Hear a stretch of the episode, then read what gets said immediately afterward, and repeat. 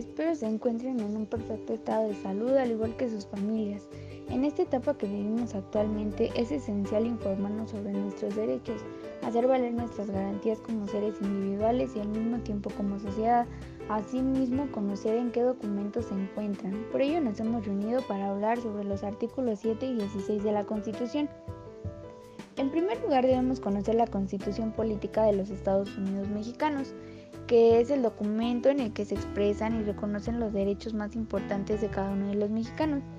Es la norma jurídica suprema y ninguna ley o precepto puede estar sobre ella. Fue redactada por el Congreso Constituyente.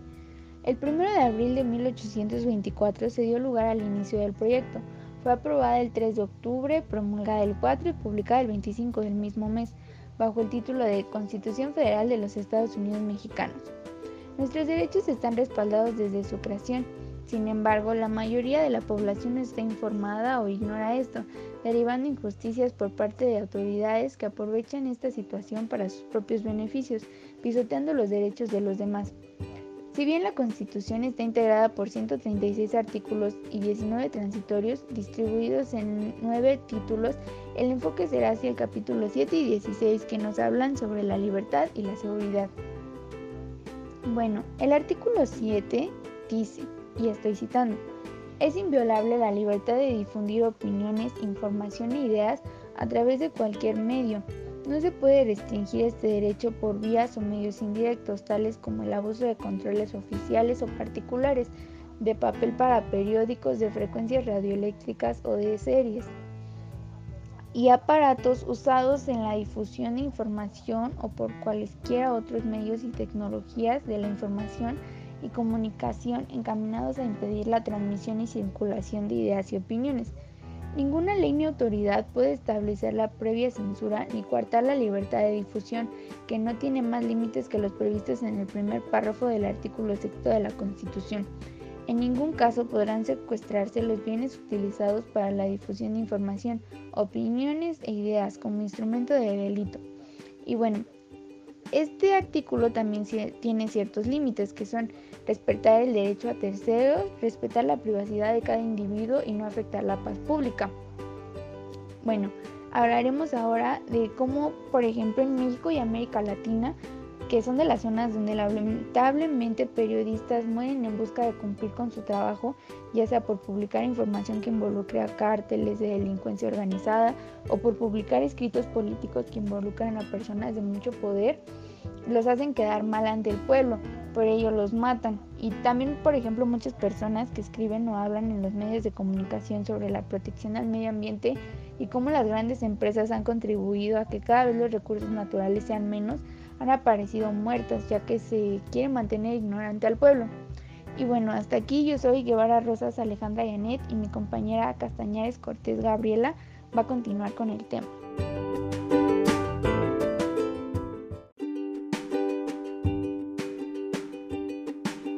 La información en estos países está tan controlada que la misma gente ya no cree en las noticias que aparecen en la televisión y radio principalmente.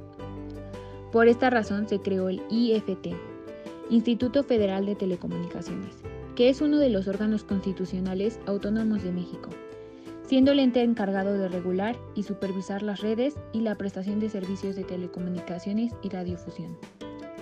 Para ello sus funciones incluyen otorgar y retirar concesiones para la operación de medios de comunicación, televisión, radio, telefonía, etc. Garantizar la igualdad de condiciones para la competitividad de los concesionarios apoyándose de la COFESE. Resolver las controversias que surjan entre concesionarios, comercializadores y demás participantes de la industria de las telecomunicaciones. Apoyar al presidente de la República cuando éste disponga de la requisa, previo decreto de interés público de toda la infraestructura en materia de telecomunicaciones. Autorizar las tarifas de servicio de telecomunicaciones, imponer sanciones ante violaciones a los títulos de concesión de las compañías que intervengan en la industria, fijar los elementos técnicos y de calidad a los que se sujetarán todos los prestadores de servicios, supervisar el cumplimiento de la Constitución, leyes y reglamentos federales de todo tipo en la producción y ejecución de los contenidos, y en su caso dictar suspensiones temporales o definitivas. Creeríamos que en Europa estos hechos no ocurrirían, ya que están protegidos por leyes.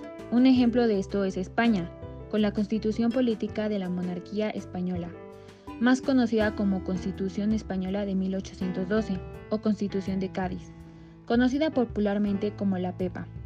Fue promulgada por, por las Cortes Generales Españolas, reunidas extraordinariamente en Cádiz el 19 de marzo de 1812. En cuestión de libertad, establece el artículo 20 de la Constitución española donde 1. Se reconocen y protegen los derechos a expresar y difundir libremente los pensamientos, ideas y opiniones mediante la palabra, el escrito o cualquier otro medio de reproducción. A la producción y creación literaria, artística, científica y técnica. A la libertad de cátedra.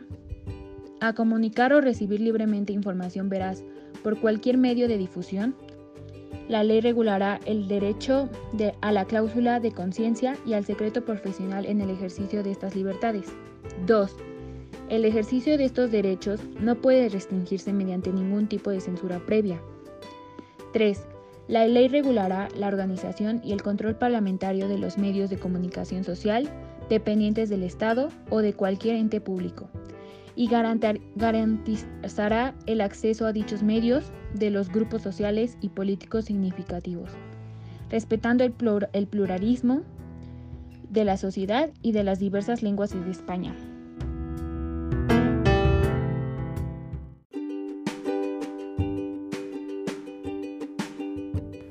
4. Estas libertades tienen su límite en el respeto a los derechos reconocidos en este título, en los preceptos de las leyes que lo desarrollen y especialmente en el derecho al honor, a la intimidad, a la propia imagen y a la protección de la juventud y de la infancia. 5. Solo podrá acordarse el secuestro de publicaciones, grabaciones y otros medios de información en virtud de resolución judicial. Sin embargo, no están exentos los países de primer mundo con respecto a la represión en España ha habido múltiples manifestaciones a partir de la aprobación de la ley Mordaza, que básicamente amplió la potestad sancionadora de la administración y además está plagada de imprecisiones legales que favorecen la discrecionalidad policial, provoca autocensura informativa y desmovilización ciudadana. La ley Mordaza es una amenaza real en España contra la libertad de expresión y los derechos de reunión pacífica y de información durante cuatro años se viene empleando contra cientos de periodistas mientras intentan documentar abusos, contra miles de activistas que defienden el derecho a la vivienda o al medio ambiente y contra decenas de miles de personas que han sido multadas por manifestarse o realizar actos de protestas pacíficos. Su aplicación por parte de las fuerzas de seguridad ha impactado de una forma negativa en el ejercicio del derecho a la libertad de información e incluso ha llegado a traducirse en autocensura para periodistas y personas que quieren documentar las actuaciones policíacas. Otro gran ejemplo de cómo en países de primer mundo la libertad de expresión no está garantizada es China, donde la situación de derechos humanos está caracterizada por represión total por parte del gobierno chino. Se sabe que el gobierno restringe el derecho a la libertad de expresión, asociación y reunión pacífica aún más de lo que ya se hacía. Las autoridades sometieron a estricta censura a todos los medios y publicaciones que van desde medios de comunicación impresos hasta juegos online y en julio del 2019 se dio a conocer un proyecto de normativa aplicable al sistema de crédito social chino que proponía castigar a quienes difundían información que violara la moralidad social o provocara un impacto social adverso. En enero, usuarios y usuarias chinos aseguran haber sido amenazados, detenidos o amonestados por tener actividad en Twitter, red social que se encuentra oficialmente prohibida en el país. China en vez de otorgar libertad de expresión imprenta a su nación lo que hace es reprimirlos. De hecho, el país que más encarcela a periodistas es este, China. Además de que el Partido Comunista de China los encarcela por cosas sumamente absurdas y ambiguas. Se basan en vagas acusaciones penales como buscar peleas y provocar problemas. La censura se da de una manera tan agresiva en China y que no hay una ley que proteja a los ciudadanos y les permite expresar sus opiniones sin miedo de sufrir consecuencias por parte del gobierno chino. La diferencia entre México y China en este aspecto es bastante visible. Mientras en nuestro país hay una ley que protege nuestra libertad de expresión, en China se le censura. Esto se podría decir que se debe a la diferencia tan grande que existe entre nuestras culturas, que va desde tradiciones, valores y costumbres.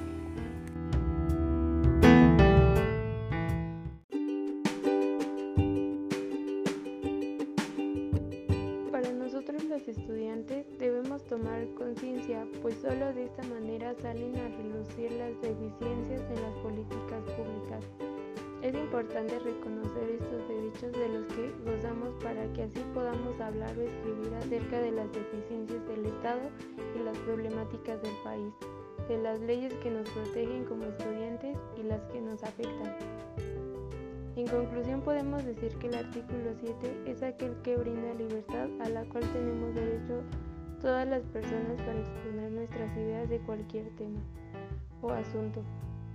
De igual manera, de informarse sin restricciones y de cualquier medio que creamos conveniente. Solo se limita por la libertad de otras personas para no ser afectadas en su dignidad o vida. La libertad de imprenta es una característica de las sociedades democráticas, pues los medios de comunicación juegan un papel importante en la crítica hacia el mismo gobierno por parte de su sociedad. En materia de seguridad encontramos al artículo 16 constitucional. Es un artículo importante para cualquier ciudadano ya que trata sobre el derecho que tenemos a no ser molestados sin una orden judicial en nuestra casa o a la persona. Y de igual manera, si se es detenido, tiene que ser llevado prontamente a disposición del juez.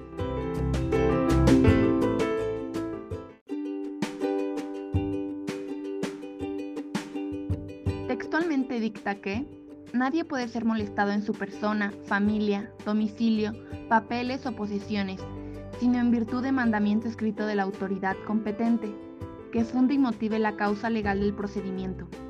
No podrá librarse orden de aprehensión sino por la autoridad judicial, sin que proceda denuncia o querella de un hecho determinado que la ley señale como delito sancionado cuando menos con pena privativa de libertad y existan datos que acrediten el cuerpo del delito y hagan probable la responsabilidad del indicado.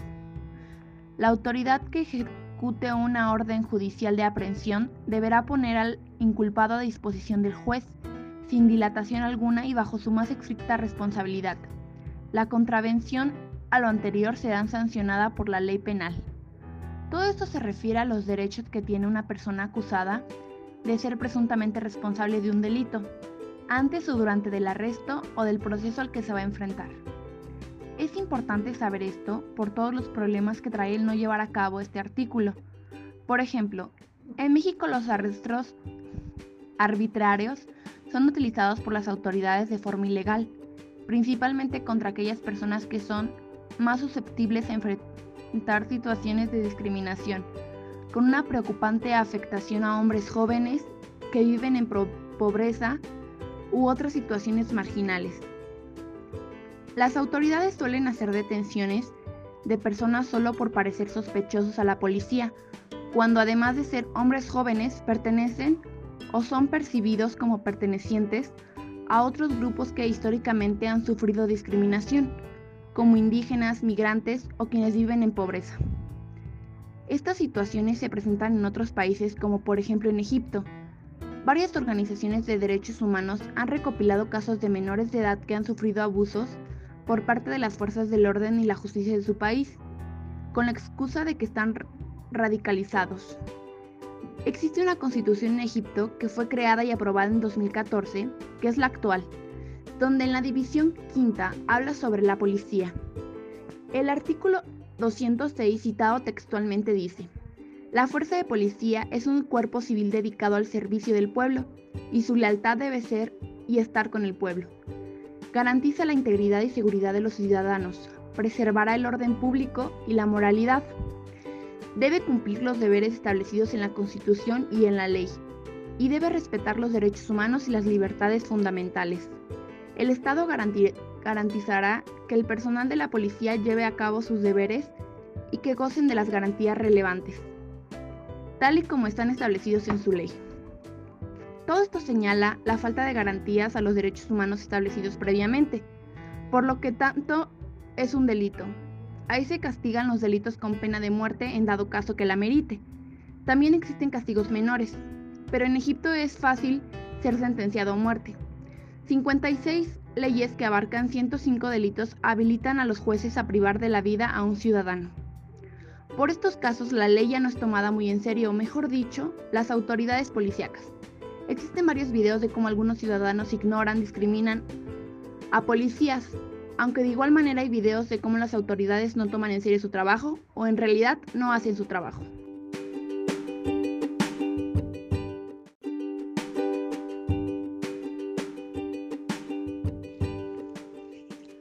Por otro lado, la brutalidad policial es una de las violaciones de los derechos humanos más graves, perdurable y controversial en Estados Unidos. En ciudades de todo Estados Unidos, los agentes de policía participan en tiroteos injustificados, palizas graves, ahogamientos fatales y tratamientos físicos innecesariamente duros. Cuando la policía lleva a cabo un arresto, a ello le sigue una serie específica de eventos.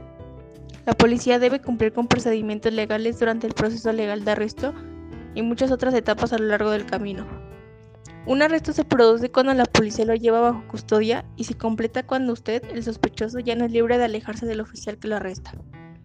En 1966, la Corte Suprema de los Estados Unidos declaró la causa Miranda, que las personas bajo arresto, por sospecha de haber cometido un delito, tienen determinados derechos que deben explicárseles antes de proceder con el interrogatorio. Los derechos están diseñados para proteger su derecho de no autoincriminarse, conforme a la quinta enmienda de la Constitución de los Estados Unidos. Existen cinco derechos diferentes conocidos como los derechos Miranda. Si decide responder preguntas sin un abogado presente, tendrá el derecho de dejar de contestar en cualquier momento hasta que hable con un abogado, es uno de ellos.